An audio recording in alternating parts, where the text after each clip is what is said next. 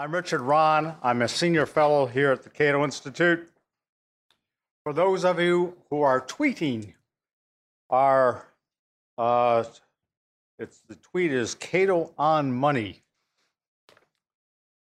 And I assume that'll make sense to you who tweet, and those who you don't, it's irrelevant. Well, you had a wonderful first panel of what's wrong, and this panel is going to concentrate more on what are some of the alternatives. And we have a stellar group here. They're going to actually make their presentations in the order you see in your desk here. First, our first presenter is an old friend of mine, Larry White, who now teaches at George Mason University. Larry has written many books on money and many articles. And he always comes up with something new and interesting.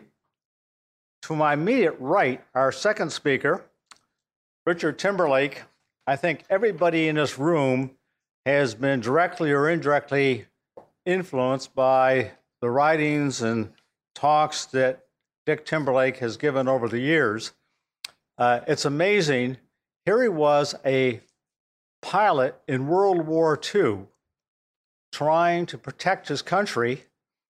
And here he is today, still working on protecting his country through his efforts on the monetary side. And that's an amazing record. And I think probably very few of us will have this length of career and profound career. And finally, we have Scott Sumner, who is a professor at Bentley University and also a prolific author on money. And he's going to lay out his solution. But to begin with, let's start off with Larry White. Larry.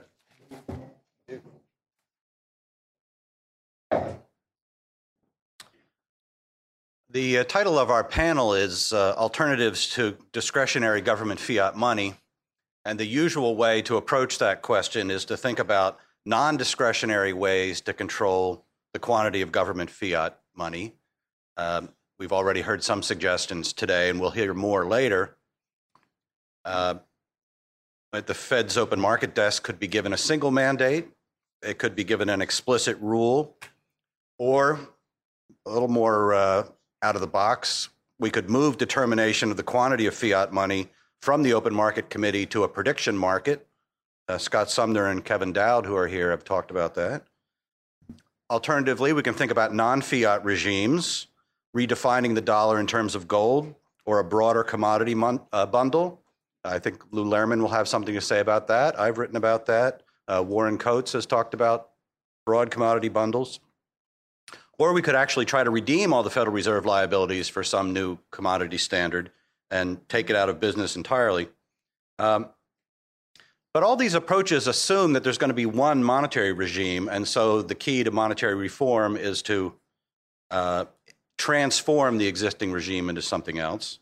What I want to talk about today is a different approach, which is to think about ways other monetary systems could operate in parallel with the standard monetary system, perhaps gradually displacing it if conditions warrant. And to think about that, we need to think about what the alternative monetary systems are that are already available or that have recently become available through technological change and why they're not already more popular. So what I'm going to talk about in particular is the troubling suppression of some alternative monies that indicate what the legal requirements for reform would be because there are legal obstacles now blocking monetary innovation. Now, since we're here in the F.A. Hayek auditorium, I will begin with a reading from F.A. Hayek's Choice in Currency. In that monograph, Hayek proposed an end to legal barriers that block competition and asked, why should we not let people choose freely what money they want to use? Individuals ought to have the right to decide whether they want to buy or sell francs, pounds, dollars, D-marks, or ounces of gold. This was during the 70s, so all those currencies existed. He went on to argue that the government's claim to a monopoly over money is wholly harmful. And so governments should instead should bind themselves not to place any restrictions on the free use within their territories of one another's or any other currencies, including their purchase and sale at any price the parties decide on, or their use as accounting units in which to keep books. And here endeth our reading. I think Hayek's anti-monopoly message bears re-emphasizing today when there are new alternatives available. But troublingly, the U.S. government seems to be setting about stamping them out. I thank the member of the audience who asked about Bitcoin and the use of anti-money laundering laws to suppress alternative payment media. And I'm going to talk about two cases in which that has already happened. In particular, the case of the Liberty Dollar and the case of eGold. Well, Liberty Dollar was suppressed on other grounds than money laundering. But two things I'm not going to talk about, but which somebody should talk about, which bear further investigation, is what are the legal obstacles to using foreign fiat monies, either in currency form or in bank account balance form. Why aren't there more euro-denominated bank accounts in the U.S.? And I'm not going to talk about Bitcoin, except by sort of extension to what I was saying about, I'll be saying about the Liberty Dollar and eGold. But we need more information about the restrictions on use in the United States of foreign currencies. Now, I say the federal government has been acting as though it resents these challenges from operations like the Liberty Dollar and eGold to its monopoly of basic money in the United States, resents them enough to legally impede them. Now, you may think I'm sort of exaggerating, that that has nothing to do with the actions they've taken. But if you think what I'm saying is a stretch, you haven't been reading the indictments, because the indictments make it clear that that's part of the concern of the authorities. Of course, if I agree with Hayek that if we care about the welfare of ordinary citizens in their role as money users, we should allow the market for money to be openly competitive, for monetary standards to be openly competitive. There shouldn't be a sheltered state monopoly. Okay, let me say a little about the story of the Liberty Dollar. The entrepreneur behind the Liberty Dollar, Bernard von NotHaus, attended the Cato Monetary Conference a few years ago and was recognized in the audience. Basically, what his outfit, which went under the acronym NORFED, did was to issue 1 ounce silver pieces, they had to call them, because there's a law against issuing your own coins, which were called Liberty Dollars, and had a face value denominated in dollars. And the economics of having a certain weight of silver also denominated in a fixed number of dollars is interesting, but I don't have time to go into that. I've written about that elsewhere. And Kevin Dowd has a recent paper in which he talks about the Liberty Dollar case in more detail. And I should say that he also talks about eGold. So I'm sort of been inspired by his piece, although my take is slightly different on some issues. It was pretty clear in the publicity for the Liberty Dollar, right? So the Liberty Dollar is a 1 ounce silver piece. Initially, they were stamped $10 when the going price for a silver round was about half that. When the price of silver rose to $10, the 1 ounce Liberty Dollar was redenominated $20. And this was all pre-programmed. It wasn't sort of ad hoc. So it was a currency that was inflation-proof in the sense that its value would rise when the price of silver rose. Its value in U.S. dollars would rise. It was pretty clear that the intention here was to offer a new kind of currency, something to compete with the Federal Reserve's fiat money. That's why they called it a currency. They had quotes on their website from federal officials saying, well, this all looks perfectly legal to us. But in September 2006, the U.S. Mint made declarations to the contrary. They issued a press release saying that the Liberty Dollar medallions are specifically marketed to be used as current money in order to limit reliance on and to compete with the circulating coinage of the United States. Consequently, prosecutors with the United States Department of Justice have concluded that the use of NORFED's Liberty Dollar medallions violates 18 U.S. Code 486 and is a crime. Right? Consequently, because they're trying to compete with the U.S. government, they're committing a crime. The language of the statute in question doesn't actually say that, but it does say that whoever, except as authorized by law, makes or utters or passes or attempts to utter or pass any coins of gold or silver or other metal or alloys of metal intended for use as current money, whether in resemblance of coins of the United States or of foreign countries, or of original design, shall be fined under this title or imprisoned, not more than 5 years or both. So there is a law on the books that outlaws minting your own coins for use as circulating currency. And why is that? Well, it goes back to the Civil War, where the Union government was trying to bolster the circulation of greenbacks and their own paper fractional notes. So this act was intended to outlaw the continued circulation of gold coins that had been produced by private mints during the California gold rush and were still in circulation, and to outlaw private tokens. Now, in November 2007, the FBI raided Liberty Dollar headquarters, and in 2009 issued indictments against von NotHaus, and predictably he was charged with violating the statute against uttering pieces of metal intended to circulate as currency. More surprisingly, he was indicted on counterfeiting statutes, even though the design of the Liberty Dollar was, it's safe to say, different from that of any federally produced coin, especially given that it said it was silver on it, which no federal coin was saying at the time. He was convicted in March 2011, and he's still awaiting sentencing. I got an email update yesterday from the Liberty Dollar organization, and still awaiting sentencing more than 2.5 years later. But the policy lesson is that if we're going to open up the Federal Reserve dollar to free currency competition, we need to repeal this Civil War act against issuing private currency. And we need to make it clear that the law against counterfeiting doesn't apply to pieces of original design that don't sort of use any trademarked symbols of the U.S. Mint. Right? They shouldn't be considered counterfeit copies just because they have a Liberty head on them or something like that.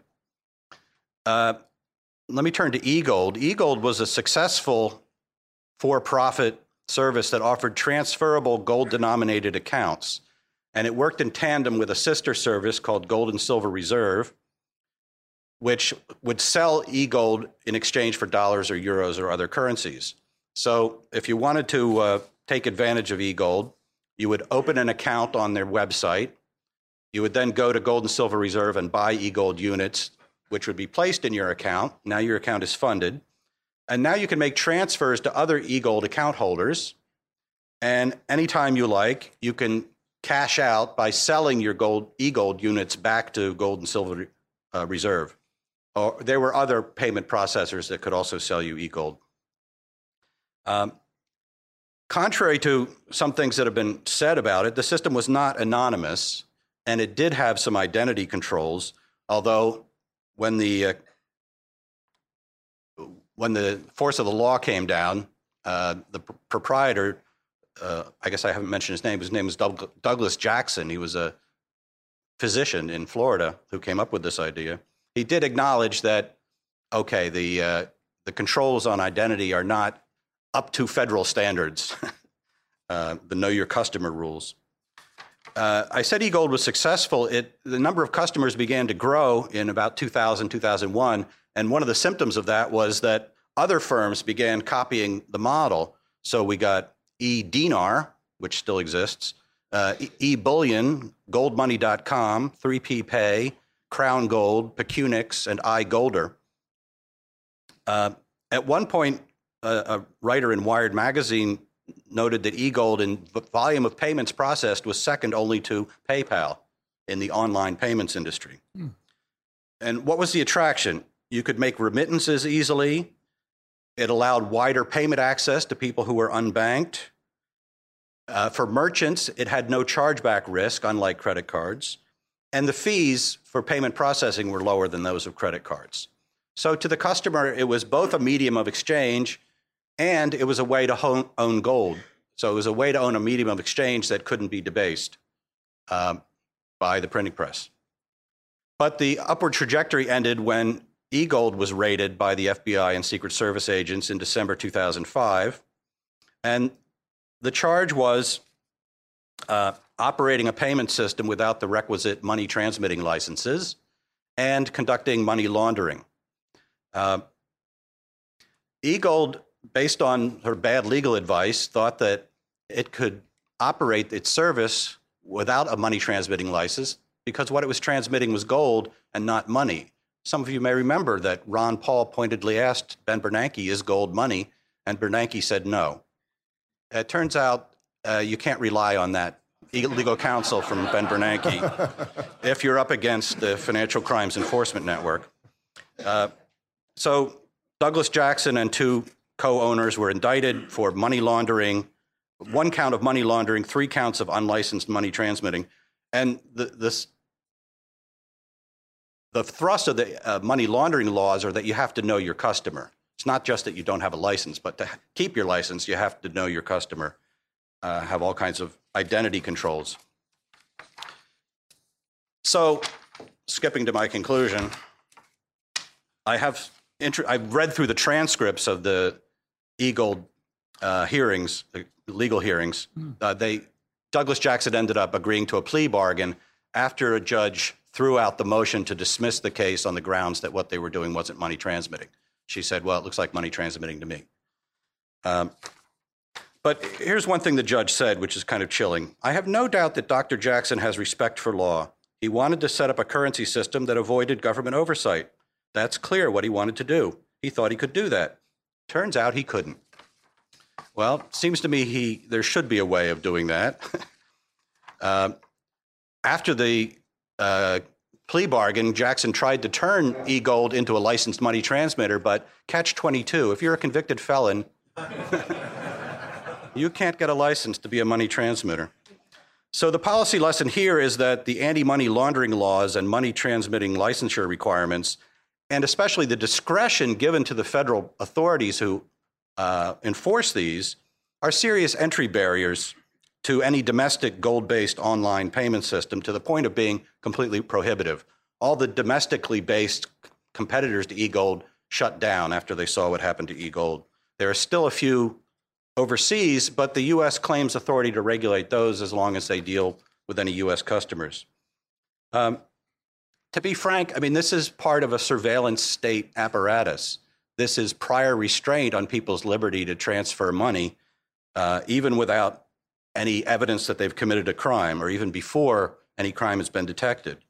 So we can object to them on human rights grounds, and there's a human rights drama taking place right now where the ability of Somali expatriates to transmit money back to the people at home is being challenged by regulatory authorities in Great Britain. And if they stop the remittances, people will starve. So I think we need to do a comprehensive cost-benefit study of the anti-money laundering and money transmitting licensing requirements. And it's not clear to me that this kind of prior restraint is worth the cost, worth the compliance costs, and worth the discouraging of completely legal innocent and legal transactions. So the barriers to currency competition are not just the legal tender laws, not just capital gains taxes, not just the statutes banning private coinage, but also the way in which anti-money laundering and know-your-customer rules have been enforced. And this will be important as FinCEN moves against Bitcoin. Thank you. Larry, thank you very much. I must confess, I was an advisor to Doug Jackson when he was first setting it up. I was an economic advisor. I had some experience in commodities and commodity-based money. But I had warned him on the legal side that he'd get himself in trouble by calling it money. And he often referred to it as money, both orally and some of his writings. And I knew that was a line which, if once crossed, they would go after him. And what Larry just said about this tyranny, there is a Treasury regulation now, FATCA, Foreign Accounts Tax Compliance Act, which will make virtually every financial institution in the world having to comply with U.S. regulations. And basically, it forces every financial institution or financial company, whether or not you're even defined as a bank or normally as a financial company, to divulge all your customers, particularly if they're U.S. citizens. Well, I don't have time to get into the complexity of it today. Hopefully, Mary will write a lot more about it at the Wall Street Journal. But it's really dangerous. It's coming into effect this next year, and it'll have devastating consequences. I'm going to take 1 minute as the moderator here at Prerogative. I had suggested a few times that one thing you might try in terms of money would be bullets, because, you know, they're standardized.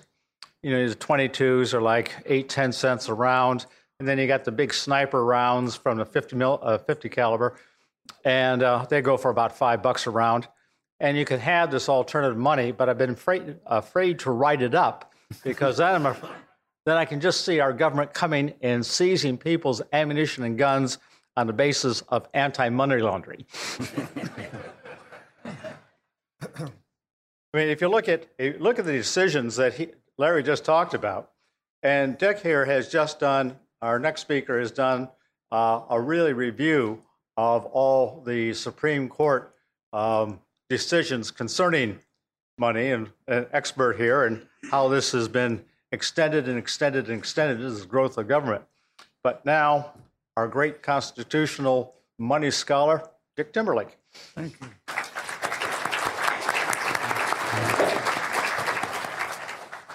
Thank you, Richard.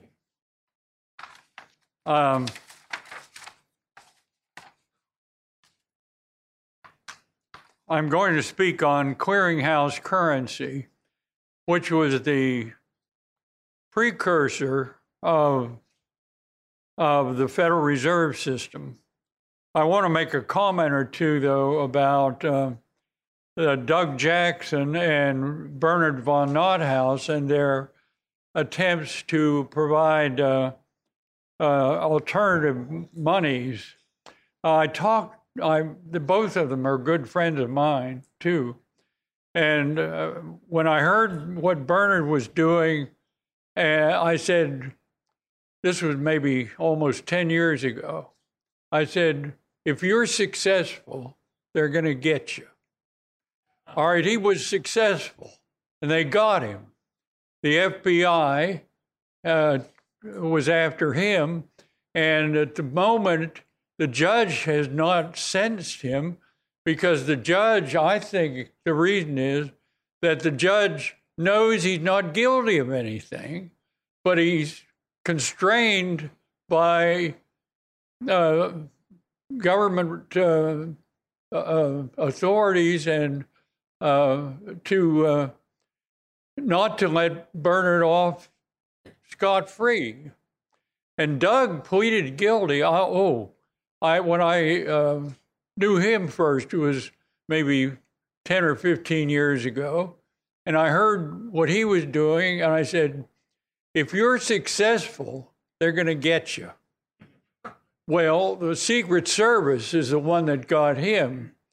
And I found out just not too long ago that these regulatory agencies compete with each other to see who's going to get the most total dollar value in their raids on unsuspecting people who think they're doing something legal. Well, with that observation, though, I want to get to the clearinghouse system. The clearinghouse system started just before the Civil War. Of course, Nobody knew there was necessarily going to be a civil war. But there were bank panics occasionally, and the primary picture of the commercial banking system at that time and after the Civil War was too many, too small banks. That is, there was a plethora of banks, all of a less than optimal economic size. Two things contributed to that. One was the absence of branch banking that was prohibited both by the federal government and the states. And the other was the development during the Civil War of national banking and national banknote currency to go along with it, so that after the Civil War and partly during it, the Congress passed a law saying that any state bank that issued currency would have to pay a 10% tax on it. And also, if anybody else exchanged it, he would have to pay a 10% tax. So there were an awful lot of banks. The commercial banks treated that prohibition by developing checkbook currency. So you can imagine how large some of the checks were, maybe 47 cents. Now, with all those banks and with all those checks, there had to be some sort of economic means of clearing one bank's checks against another. And that's where the Clearinghouse Association came in. The banks themselves developed the clearinghouses as an economic organization to further the clearing of checks.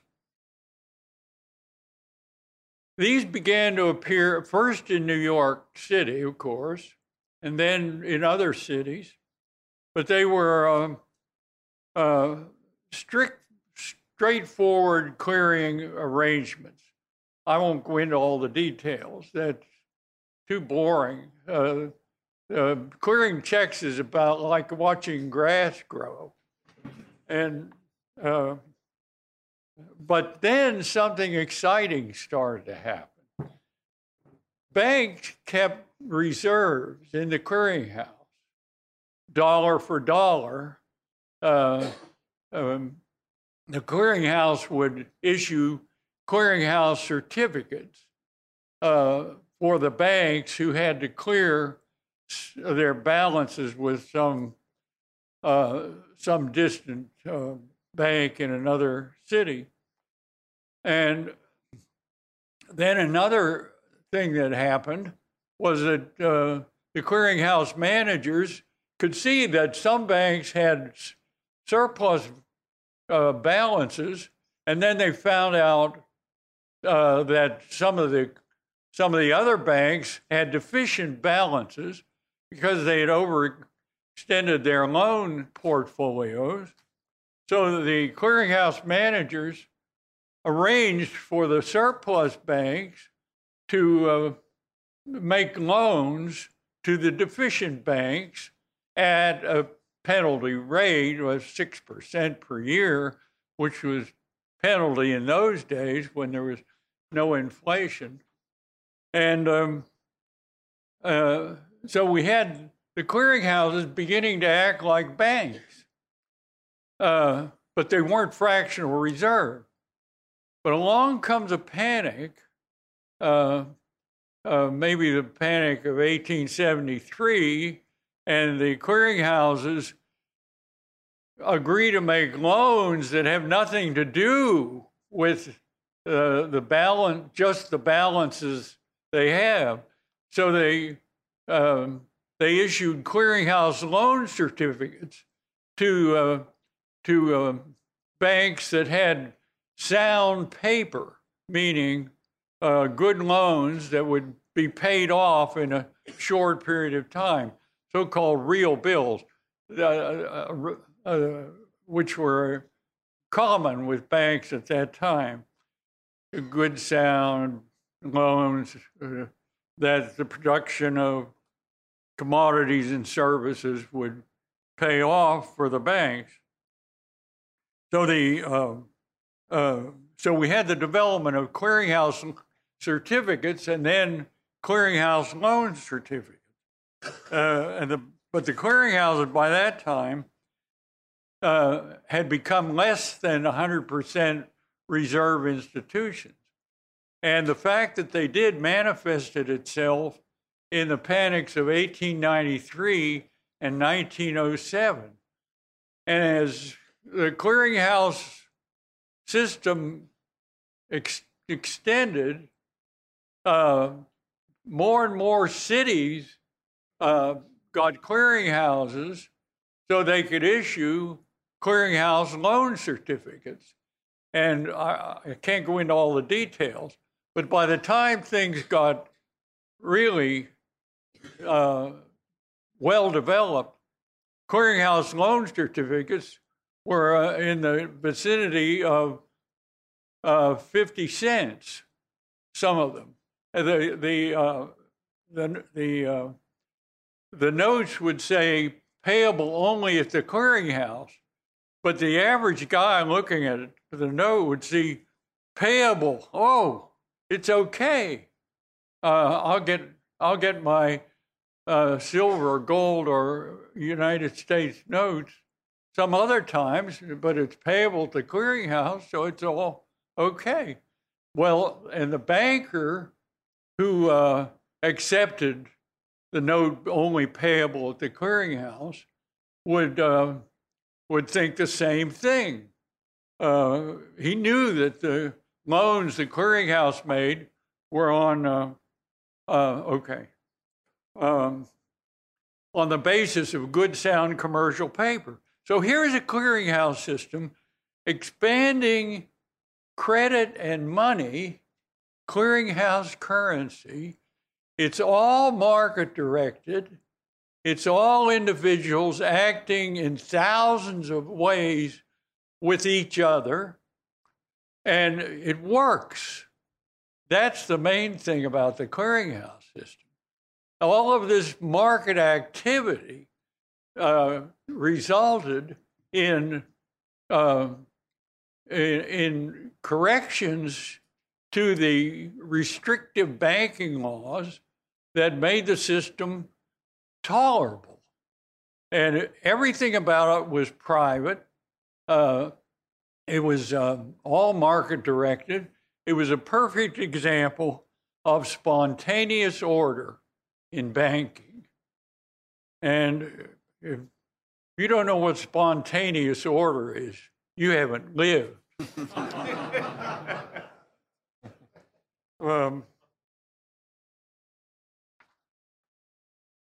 Unlike the central bank that took its place 5 years later, the clearinghouse system, in tandem with the gold standard, which was also operating under spontaneous order, although each government had to specify the amount of gold with in terms of its unit of account. The clearinghouse system could not initiate any inflation. No one ever imagined the possibility because the incentive that put the clearinghouse machinery in motion only occurred when the demand for money, defined by rising interest rates and liquidity shortfalls, manifested itself in markets. By way of contrast with the Federal Reserve central bank that came into existence in 1913, which I treat here in the paper earlier and also in both my books, and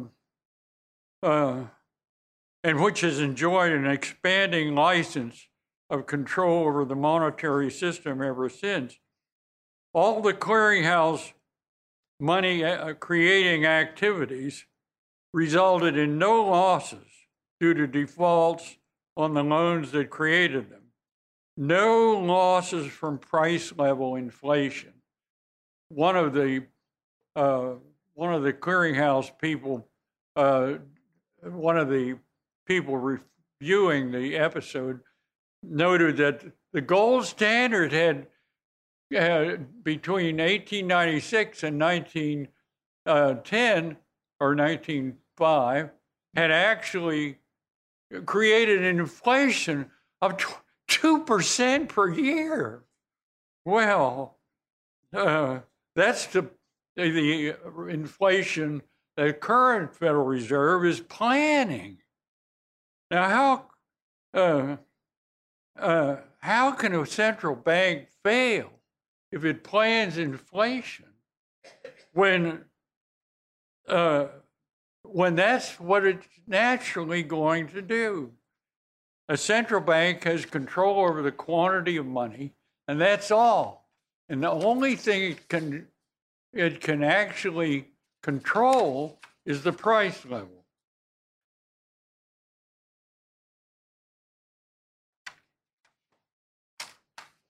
And there would have been no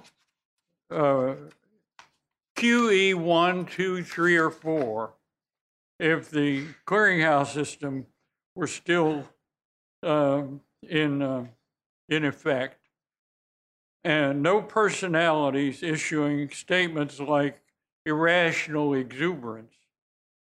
And actually, this is the last point I want to make, no central bank treasury collaboration to expand the government's fiscal footprint was possible. The front door of the Treasury could not become the back door of the central bank. And ladies and gentlemen, when that happens, and it's happened, you've got trouble.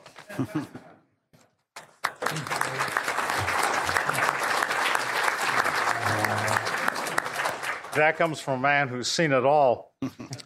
One more vignette about Doug Jackson in eGold. When the Fed shut him down, they froze a lot of the eGold accounts.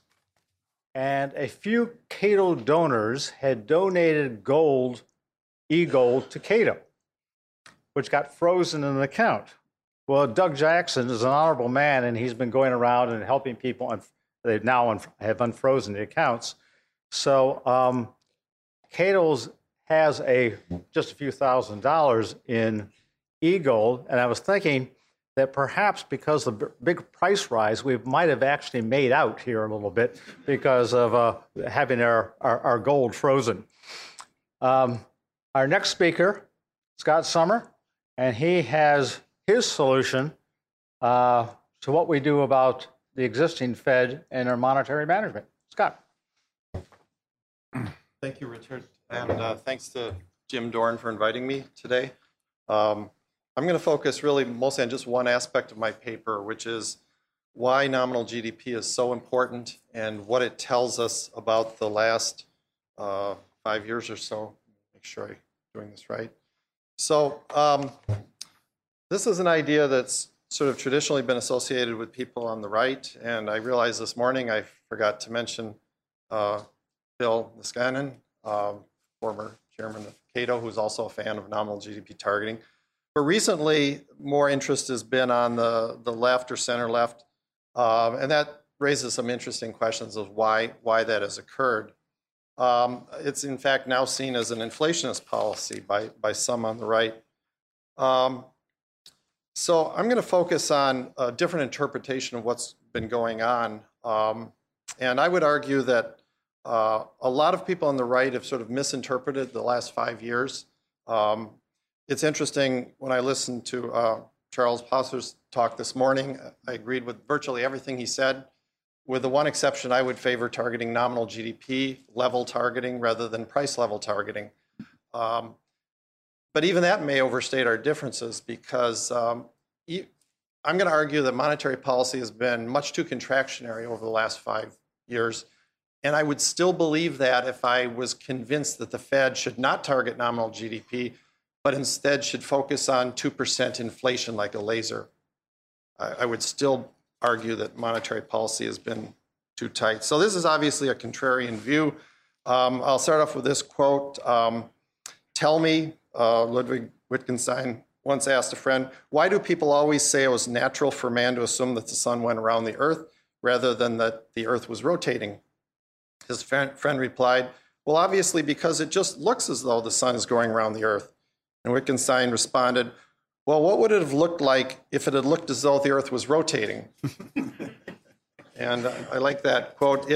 So I'm going to sort of do like, what would the last 5 years look like if the recession had not been caused by a financial crisis, but by tight money that caused nominal GDP in 2009 to fall at the sharpest rate since 1938? Oops, I'm not keeping track of the slides. Let me put this away. Okay, so that was the quote. Here's the real GDP these are monthly estimates from macroeconomic advisors. And you can see the big drop was really June to December of 2008. That's the 6-month period I'm going to focus on for the next few minutes. Real GDP fell sharply. Nominal GDP, exactly the same thing, fell sharply over that 6-month period. Now, one argument I get is that, well, how can you say monetary policy was contractionary? Because, you know, it's obviously expansionary. Interest rates were cut almost to zero and so on. Let's take the #1 textbook in monetary economics written by a former Fed official, Frederick Mishkin. And these are 3 key principles he focuses on. 1, you should not associate easing and tightening of monetary policy with interest rates. Let me jump ahead to 3. Monetary policy can be highly effective even when interest rates are near zero. Well, I got into blogging in 2009 because I found that almost all economists were ignoring these ideas that we'd been teaching our students for years. They were assuming interest rates indicated easy money, and they were assuming monetary policy was out of ammunition. Now, what Mishkin suggests instead is that we look at other asset prices to really see what's going on in terms of the stance of monetary policy. I'll argue that virtually all other asset prices were signaling extremely contractionary policy in late 2008. One other quote first, here's Milton Friedman talking about how low interest rates are actually a sign that money has been tight, and he uses the Japanese situation. This is a quote from late 1997. And high interest rates often that money has been easy, citing the 1970s.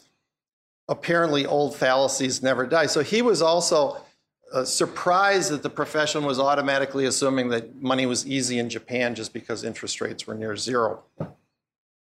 Let's look at other asset prices. So real interest rates. Some people say that's a better measure. Well, if you look at a 5-year Treasury bond, real interest rates soared in the second half of 2008 from a little over 0.5% to over 4%. Huge increase. That would indicate tight money. Commodity prices fell more than in half in late 2008. The value of the dollar went up 15% in trade-weighted terms, which is really unusual in the teeth of a financial crisis. And this is what makes it different from the typical Rogoff and Reinhardt type study of financial crises. Most of those currencies collapsed in the teeth of the crisis. Our dollar was strengthening, again, an indication of tight money. Stock prices crashed. Commercial real estate prices that had been strong in the initial subprime decline started falling in the second half of 2009. When the economy weakened.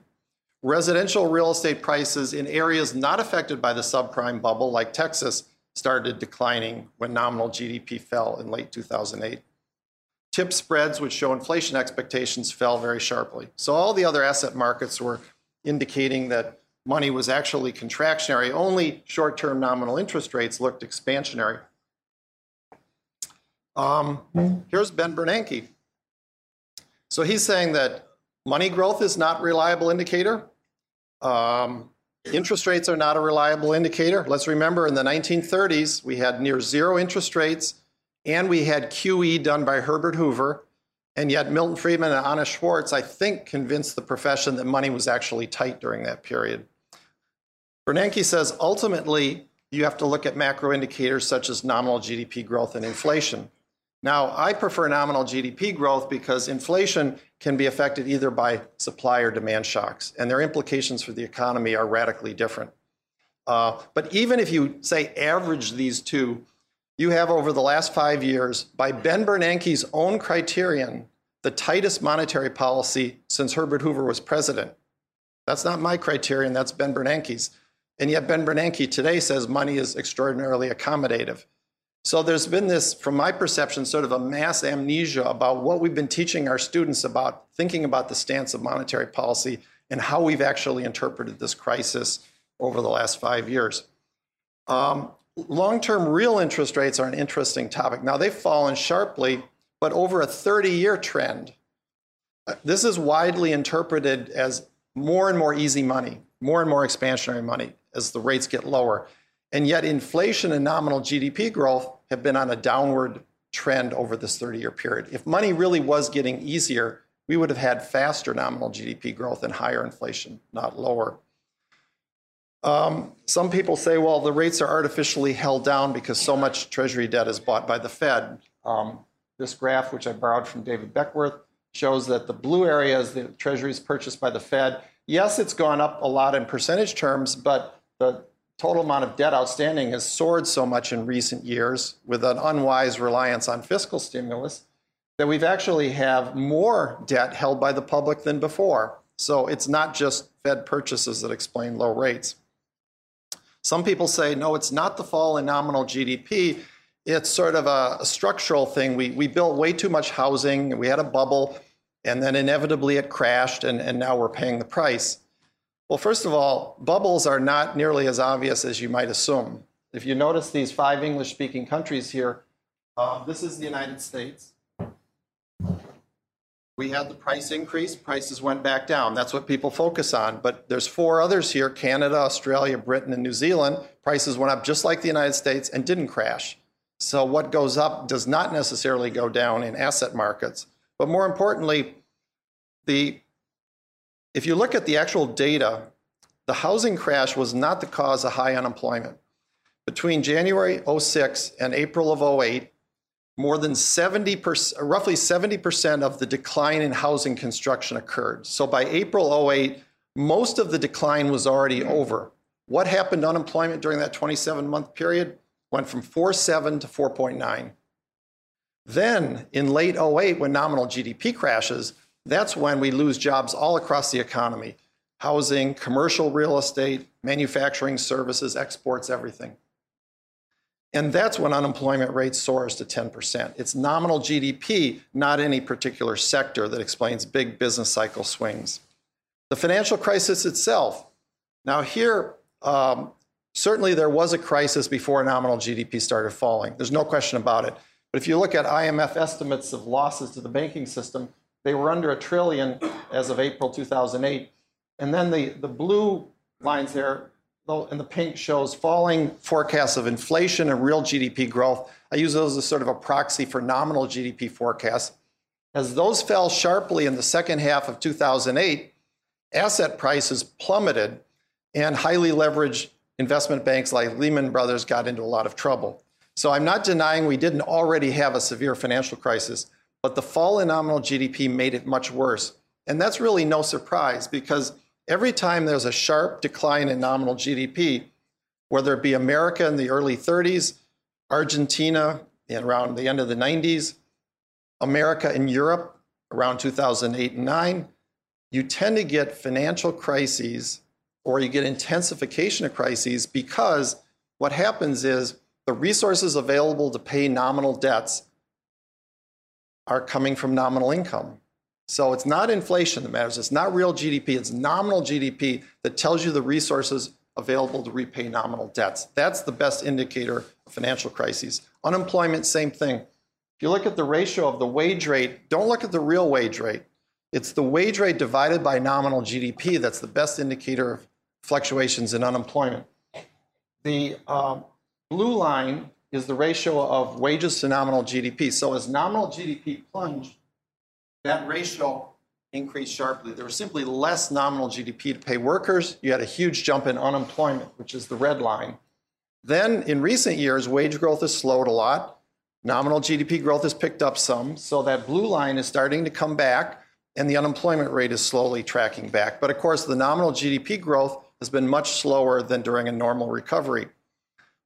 It's even worse in Europe. So if you think the growth here is slow, I mentioned the slowest over the last 5 years since Herbert Hoover.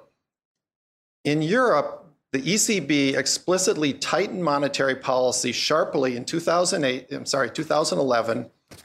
And at that time, the unemployment rates in Europe and the US were about the same. After that, they sharply diverged. Europe had a double-dip recession caused by a sharp drop in nominal GDP growth. In the US, we continued to plug along with a slow recovery. Our unemployment rate fell from 10 to 7.3. Theirs went up to 12.2. Very different monetary policies. By the way, fiscal austerity does not explain Europe. We've had roughly the same amount of fiscal austerity in the last few years as Europe. It's monetary policy that's different that explains the double-dip recession. So my proposal is to stabilize the growth rate of nominal GDP, do something called level targeting. You pick a path that you'd like nominal GDP to grow. If it deviates, you promise to come back to that path. And that's very important in reducing central bank discretion. As long as you don't force them to come back to the path, they can simply do what the Bank of Japan has been doing for 20 years. Oh, we missed on stable prices this year, we'll do better next year, and say that over and over and over again. So level targeting puts a lot less discretion in the hands of central bankers. But that sort of policy would provide more labor market stability, provide more credit market stability. It would certainly not eliminate, bubbles and crises and so on, but it would moderate them, because instability in nominal GDP is a major cause of financial instability. Statist policies thrive after nominal GDP falls sharply. So we had in the early 30s a big fall in nominal GDP. People wrongly blamed capitalism instead of bad monetary policy, and we had this swing towards statism. Same thing happened in Argentina. The policies in the 90s were gradually making Argentina a little less statist. But when they got into a deflationary depression, free market policies were wrongly discredited. And as a result, they swung back towards statism. How much time do I have? So, and also, it's easier to say no to bailouts. Like if you're trying to argue the government shouldn't bail out General Motors and Chrysler and so on, it's very hard for a free market economist to make that argument in a period of high unemployment. You can talk about creative destruction, but people will say, where will the workers get jobs elsewhere? If you have nominal GDP targeting, anyone arguing for bailing out General Motors has to be aware that given a nominal GDP target, the extra revenue spent on GM cars will come out of spending on other companies' cars, because the total revenue is being targeted by the central bank. So it's a very free market friendly policy. I guess I'm out of time, so I won't go into this. I don't think alternatives like gold standard will work in this area. And I have some doubts. I think free banking can work, but only if attached to nominal GDP targeting. Bill Woolsey has done a paper doing that. And so there we are. Okay, thank you. Thank you.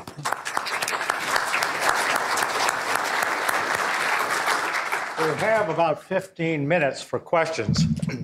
But I'm also going to allow questions from the other panelists who may have something for Scott, if any of them also want to ask questions. Now, if you can put up your hands. It's hard to see. Let's see.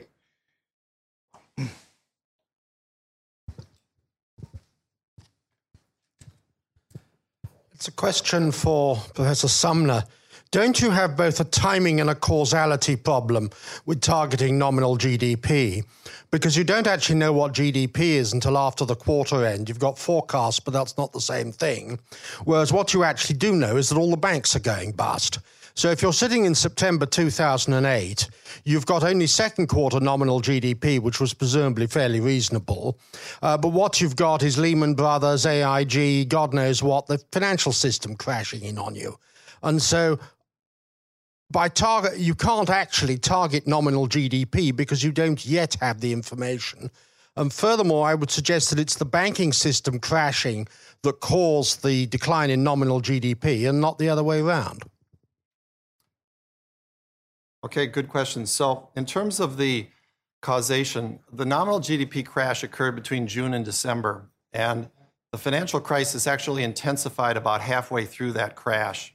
So I strongly believe that the asset market crash was one of the reasons the financial crisis got much worse.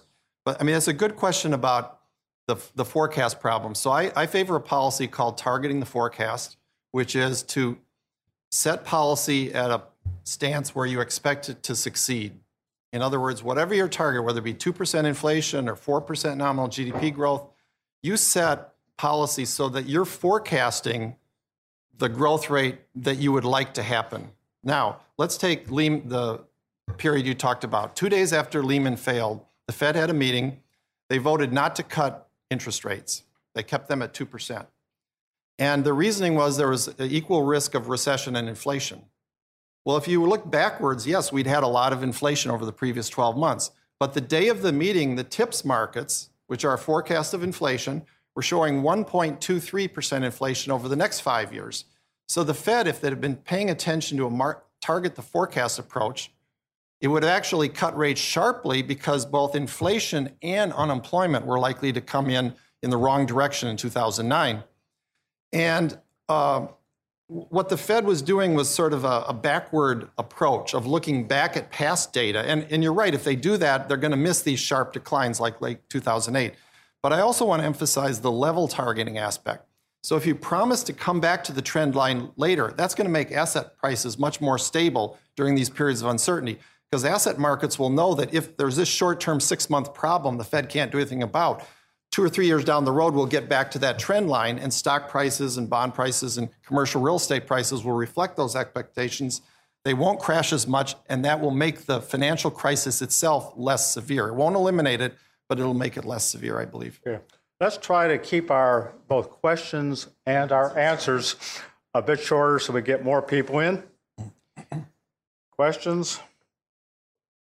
So you trying to figure, Louise? So two quick questions also for Professor Sumner. The one is, how do you see the central bank's lender of last resort function in this kind of system that you're suggesting? And then the other issue is, and I've actually forgotten what I was going to ask, so I'll leave it at that. Thank you. I don't really have strong views on that topic. I'm not a big fan of the Fed doing anything other than targeting nominal GDP. Perhaps it should have some role as a lender of last resort, but that's not my area of expertise. Lady here in the center.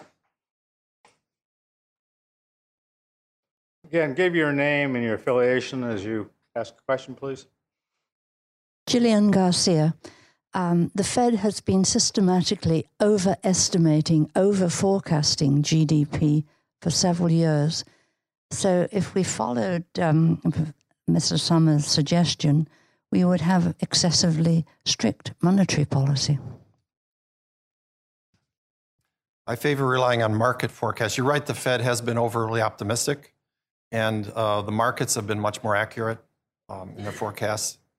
So I would rely on market forecasts. I have another paper out that talks about using nominal GDP futures markets. The Fed would create these futures markets, and these would be sort of guardrails on policy, keeping them from deviating too far. So in late 2008, with these futures markets in existence, people like myself and others that saw they were off course could have profited from that, and those trades would have forced the Fed to nudge policy in a direction where nominal GDP was not expected to move dramatically off course. Larry, do you want to comment on that, or Dick? No. Okay. Well, I'd just like to say that there are lots of things the Fed can do that would be good, and a whole bunch of us over the years have spelled out those good things the Fed could do, including Milton Friedman and I don't know how many others.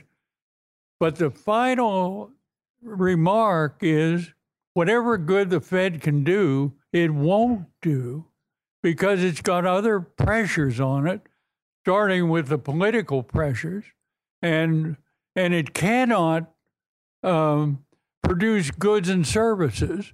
It cannot recommend to the administration that they should reduce taxes and regulations, which is where the real problem is today. And furthermore, we have a free market example of central banking with the clearinghouses, and that worked much, much better than any Federal Reserve system. Do we have any questions for either Larry or Dick before we get back to, I know everybody wants to focus on Scott, but we try to diversify this a little bit. Gentleman in the center up here.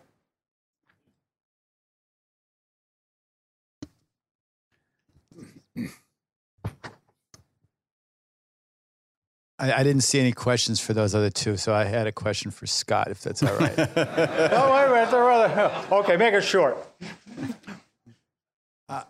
I'm a pretty serious student of inflation and pretty impressed with what the BLS does. However, you know, you're active on the blogosphere, and you're probably aware that among the general public, among the newspapers, certainly among the blogosphere, the skepticism regarding the CPI is huge, and generally in the idea that there's a lot more inflation around than what the BLS publishes.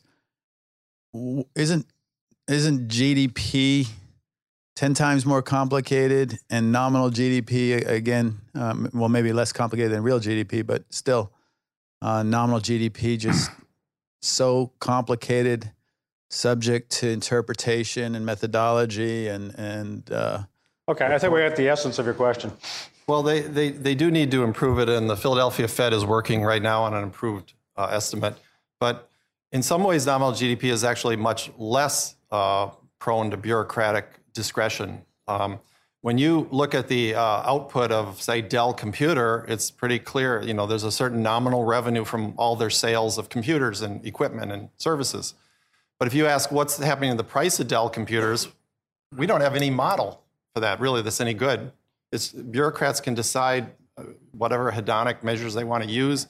It's subject to all sorts of discretion that is not there in just looking at a simple concept of nominal revenue from sales of that company. So, yeah, I mean, sure, GDP does have problems, and some of that you resolve with you target the second revision, you target the forecast, because the initial numbers often revised, and there's some other issues, but I think those can be dealt with.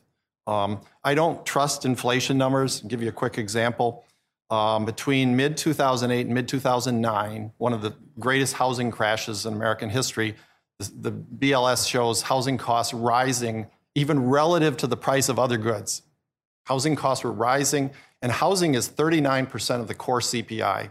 Now, why did they have housing costs rising? Because they weren't looking at the price of houses. They were looking at something called rental equivalent, which isn't really a market price at all. It's people under existing rental contracts. So these numbers are very, very fishy and misleading. That is inflation numbers. I would just have the central bank ignore inflation, focus on nominal GDP. And I would recommend George Selgin's books on this. He's really done a good topic of showing how a lot of the problems people associate with nominal inflation, like the spending, the creditor, debtor problems, and so on, are better proxied by nominal GDP. Mary. My question's for Larry.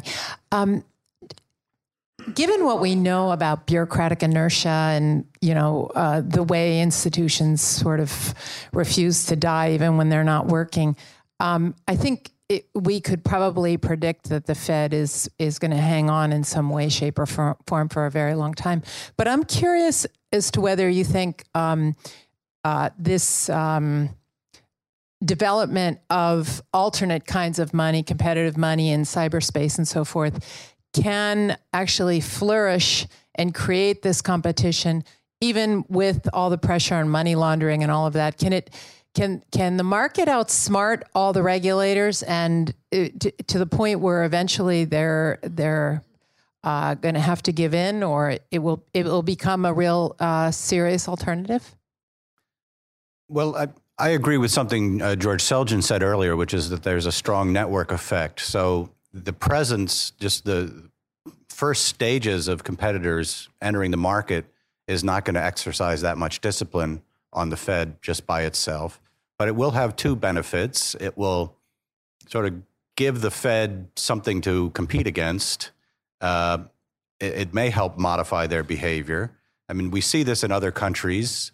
When people start to dollarize themselves, the central bank sometimes cleans up its act. And even if it doesn't clean up its act, and of course, inflation is not a problem now, but will be soon, it gives people an alternative. And it's important to have those alternatives up and running and ready in order for people to be able to protect their wealth from inflation. See, we've got anybody on the right-hand side. Anybody over there yet? Yes, sir. Wait till you get the mic, please. One of the problems... Give us your name and affiliation. Arthur Gandolfi. Mm-hmm. One of the problems that the Fed has encountered is the zero bound on interest rates. Is it generally the contention under the gold standard was that because the gold standard is a level constraint, that when expectations, when prices go down, expectation is for inflation then. The same would be under your nominal GDP standard. The level targeting. The level target would help offset the bottom floor expectational problem. Is that true? And I wouldn't use interest rates as an instrument like the Fed does. I would have markets set interest rates and monetary base with a nominal GDP future. So essentially, the market would set these variables at the level where it expected you to be on target for nominal GDP. There's no zero bound for a nominal GDP futures price, but that really just shows that the real problem with the zero bound is not the zero bound on interest rates. It's the Fed being uncomfortable with a certain size balance sheet, and that's where level targeting helps. You wouldn't have to do as much QE if you did level targeting as their current policy.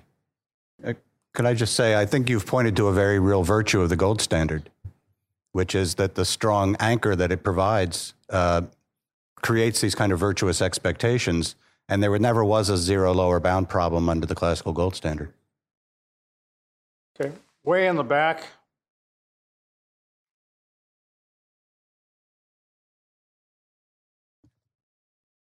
David Merkel, Aleph Blog. To Dr. Sumner, was monetary policy too loose 2001 through 2007? Maybe. So some of my fellow market monetarists think it was. I think in retrospect, it would have been better to have a tighter one. But I would caution you that, in my view, the housing bubble wasn't really primarily caused by easy money. In my view, and we saw the other countries there, they haven't crashed. We're on a 30-year downward trend in real interest rates. And the fact of the matter is that's going to make asset prices unusually high, probably for decades to come. I don't know what's causing these low real interest rates, but as long as they're there, we're going to have more bubbles than before. So I think it's a mistake to suggest that if the Fed had only had 5% nominal GDP growth in 04, 05, and 06 instead of 6.5%, that would have made a decisive difference. You know, it would have helped. It would have made the bubble less big and the ensuing crash perhaps smaller. But I'm not going to pretend that this would have prevented the housing thing. I think it was a lot of moral hazard in our banking system that's really the main problem with our financial system, not monetary policy. Okay, now we're running short of time, and we've had discrimination against two of our panelists, or maybe discrimination for one of our panelists, depending on whether or not you'd like to answer questions. So first of all, do we have anybody who has a question either for Dick or Larry? Because I want to get those in. And it's with the lights, it's very hard to see. In the back row. Okay, in the back.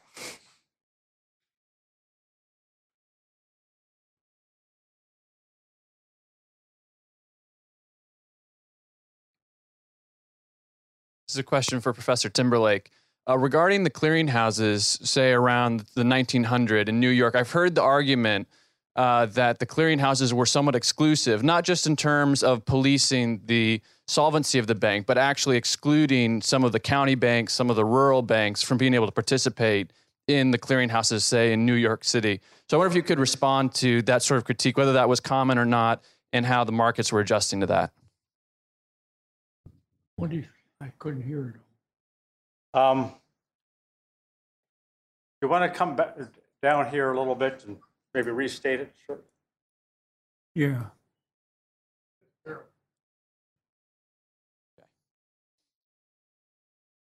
My question was regarding the New York clearinghouses around 1907. I've heard the argument made that they were exclusive, that they would exclude county banks, rural banks from being able to participate in the clearinghouse system.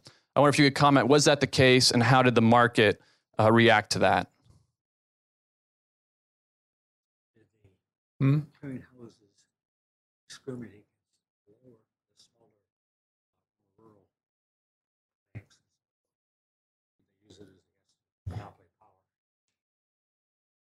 Well, I'm not sure I understand the question, but the market will not discriminate unwittingly. I really didn't understand. Well, with the, you had the clearinghouses in bigger cities like New York. Now, out there in the more rural communities, you really didn't have. That caused a problem. Oh, no, because the funny thing is that clearinghouse associations would come into play in towns that only had a couple of banks, where the bank presidents could clear the checks over morning coffee, and in some places there were clearinghouse currencies issued by a single bank. Well, there was no clearinghouse, but all of them, like Willacoochee, Georgia, but all of them were aware of the fact that here was a delayed payment that was going to come very soon, within a few weeks or a few months.